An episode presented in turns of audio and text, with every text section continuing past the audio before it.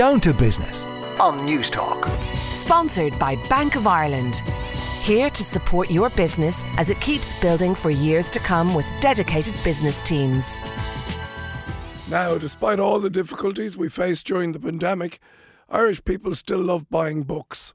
Reading on Kindle could not replace the physical contact with the printed books. Joining me in this week's industry review to discuss the bookselling industry. I'm delighted to be joined by Maria Dickinson. She's the managing director of Dubray Books.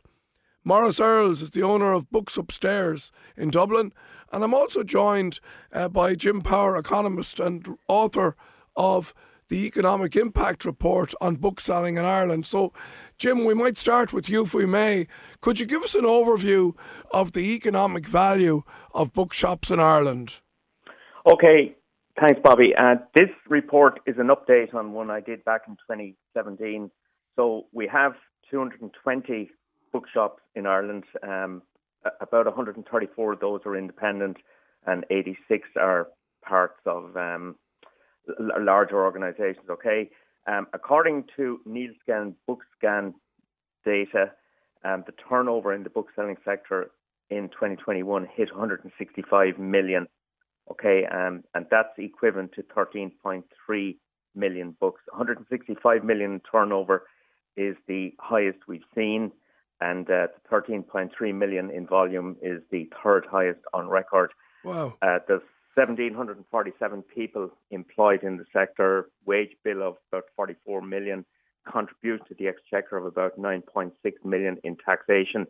These bookshops have an incredibly strong regional footprint. Um, and in fact, there's at least one bookshop in every county in Ireland, so that's also important. Yeah. But the overall, I, I worked through, you know, that turnover, the employment, um, the rundown into the publishing industry and all the associated industries, the multiplier effect and all that. And the footprint of the industry in terms of gross value added is around 189 million euro. So a significant contribution to the overall economy. Okay. Uh, and that's that's indeed good news. Maria Dickinson, um, in, when you hear Jim's uh, statistics there, uh, best figures of all time, would you endorse those as, as what's happening on the ground?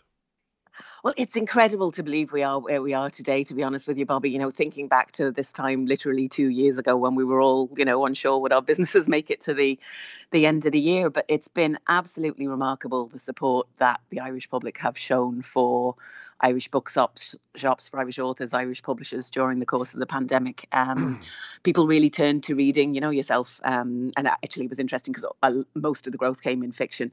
And um, people really turned to books. You know, they're such yeah. a wonderful solace and distraction when when times are tough. So um, you know, both the the value of the books themselves and the support for local businesses was absolutely phenomenal. Be it shopping online or when we were allowed to do click and collect, or you know, a lot of a lot of local bookshops did um, deliveries themselves. So okay. we had to be pretty ingenious about how we got things from A to B. Yeah. But, um, so yeah, so really, what you're saying, Maria, is that during the pandemic there was certainly maybe it was time, maybe it was all sorts of things, but there was a renewed interest in books. What you're also saying then is that the way that market was served by people like yourselves in Dubray was a combination of in store and maybe a greater online presence. Would that be fair to say? Yeah, I mean, we yeah we had to be closed obviously for um, quite a significant period of time. Um, you know, as we weren't essential retailers. So during that time, and fair play to our booksellers, you know, we we all sort of um, pivoted to selling online, and you know, some of that business has remained online very definitely. But what was lovely when we reopened was um,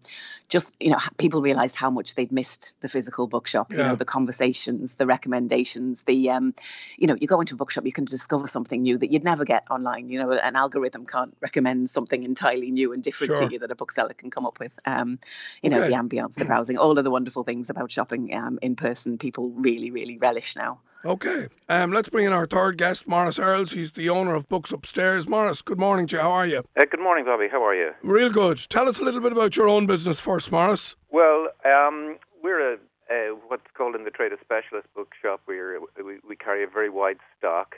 Um, and we're an independent bookshop. We got into the business because uh, we love books and because we wanted to contribute something to the, the city and the community that we live in. Yeah. And we've been able to do that over 40 years now, and the prospects are looking uh, quite good. Um, as Marie was saying, the, the response of the public um, to local booksellers was uh, amazing, and uh, as you commented yourself, digital. Uh, digital books have not uh, done away with the physical book or the attraction of the physical book. It's a wonderful piece of technology, and um, for many people, it's far superior to the digital product. Yeah. Uh, we're looking to the future now. We've uh, sales are sales are strong at the moment. We're looking to the future, and uh, for us, uh, obviously the future is unknown. Um, for us, the kind of the character of the city is is, is really where it's at, and how the city is going to change. Um, the jury is out on that. For hybrid working is a is a wonderful and exciting phenomenon for lots of people, and it's really great.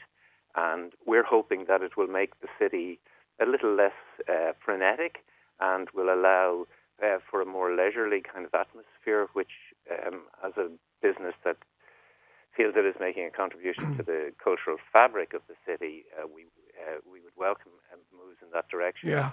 Um, it's down to the it's down it, it, as a, this is a business program. I suppose it's important to point out that it's really down to to money.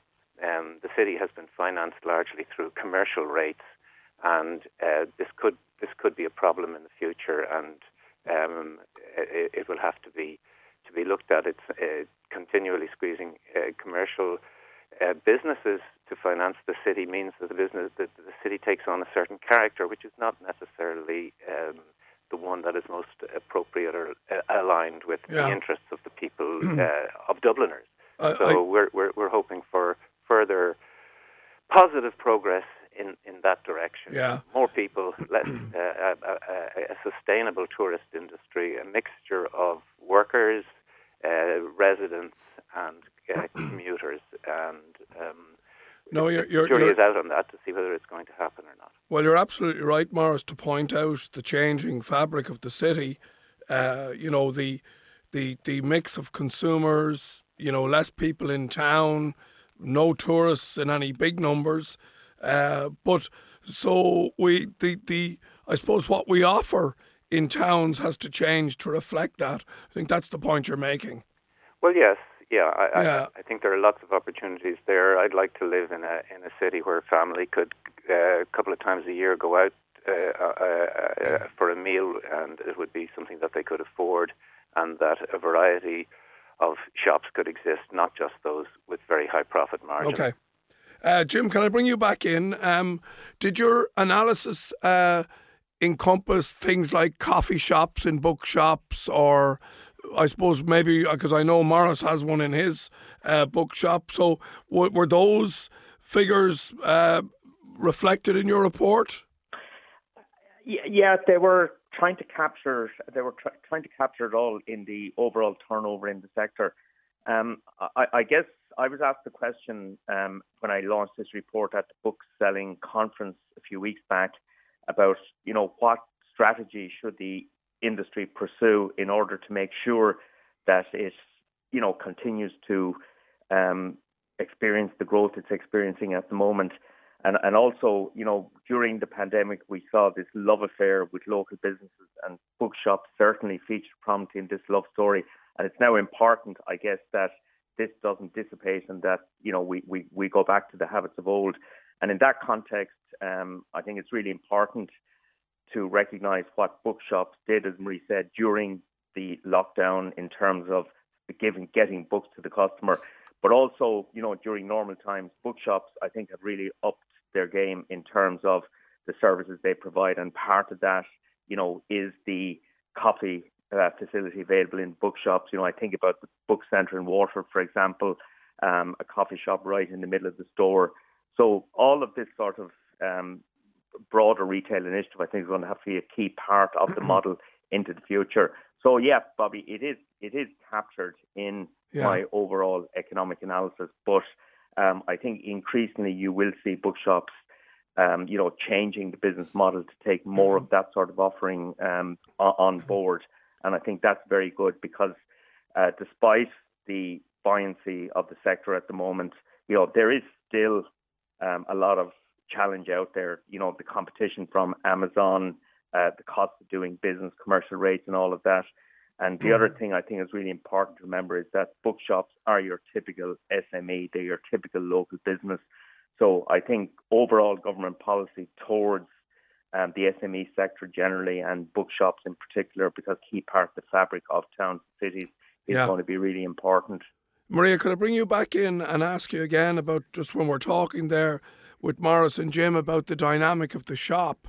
Um, I know Dubray have their own online presence, but do you see that as something that is just running in parallel with your business, or is it a necessary evil to stay in the game? It's an interesting question, actually, to be honest with you, because we, we had obviously we've had um, DubrayBooks.ie for some time.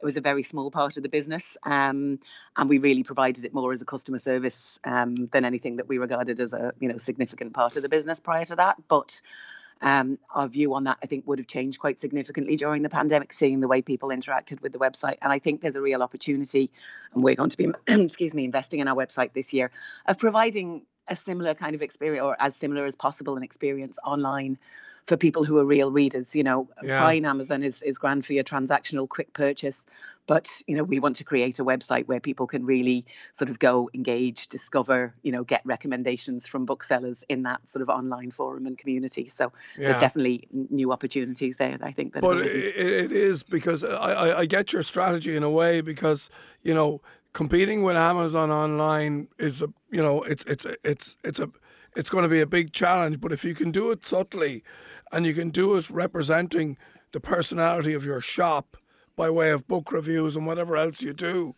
uh, then I then I think you can make it work with with with the bricks and mortar presence, where ultimately you want to drive people into the store. Um, so I, I think I think personally, I think what you're doing is probably a very clever strategy.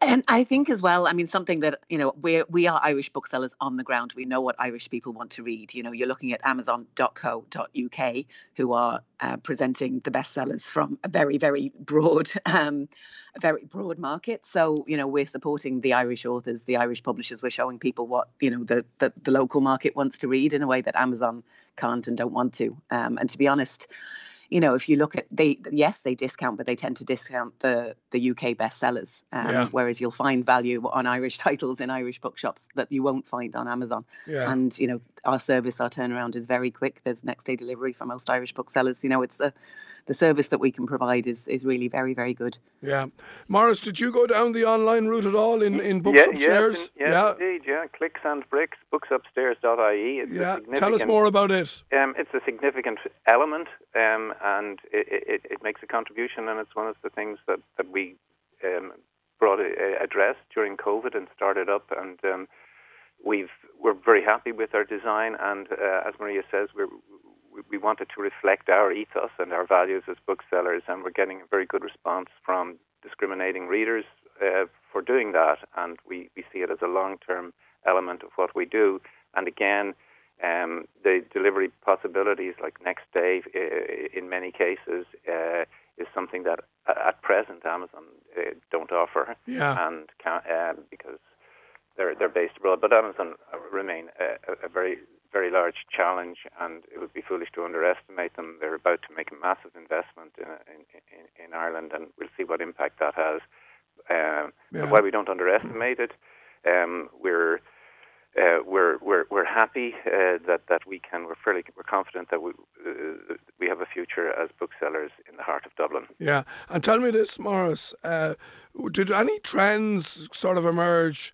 During the pandemic, that have stayed post pandemic in terms of what people were buying and reading. I'd say there was a lot of cookery books sold. There was uh, it, but is is there is there anything that has been sustainable or uh, in terms of of change? Well, there's just you know there's just such an enormous range of books out there, and they're, they're, that are published, and they're published for a reason. The market is very very broad, yeah. and uh, we found that all sectors were selling um, uh, through lockdown, um, from you know the leading bestsellers right through to obscure fiction uh, published 40 years ago, and that's how we survive commercially by servicing um, that, the, that that broad market. We, we, we have a second hand section, we have a bargain section, we have a very large new section, and we have the online section. And all of those together contribute to make our, our business uh, yeah. viable. Yeah, very interesting to hear the the, the various uh, dynamics of that of the business. Jim, is that's interesting to hear what Maurice is saying there, isn't it? In in terms of the diversity of his business. Yes, absolutely, Bobby. I think that's indicative of how the industry has uh, evolved over recent years. Because the first time I did the report, uh, there was a much more downbeat assessment of the industry at that stage, and uh, the industry has responded. Uh, the pandemic, I, I, guess, funnily enough, has actually helped in that regard. But yeah, it's it's the diversity of the offering, and y- you can see it when you go into bookshops now. You know, it's a it's a great experience, which you will never get on Amazon. Yeah. Uh, Maria, you've opened a couple of new shops uh, since we last spoke. That's again encouraging. Tell, tell us more about that.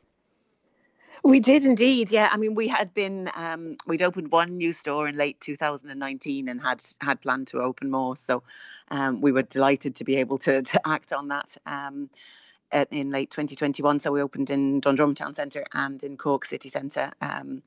Which were very, very well received. So we were absolutely delighted with that. You know, it's it's brilliant to be able to create yeah. new jobs and um, you know bring new new places for people to browse. So we've been we've been delighted with that. Yeah. And how do you feel about? Uh, are you optimistic again about opening more shops in in in 2022 or 23?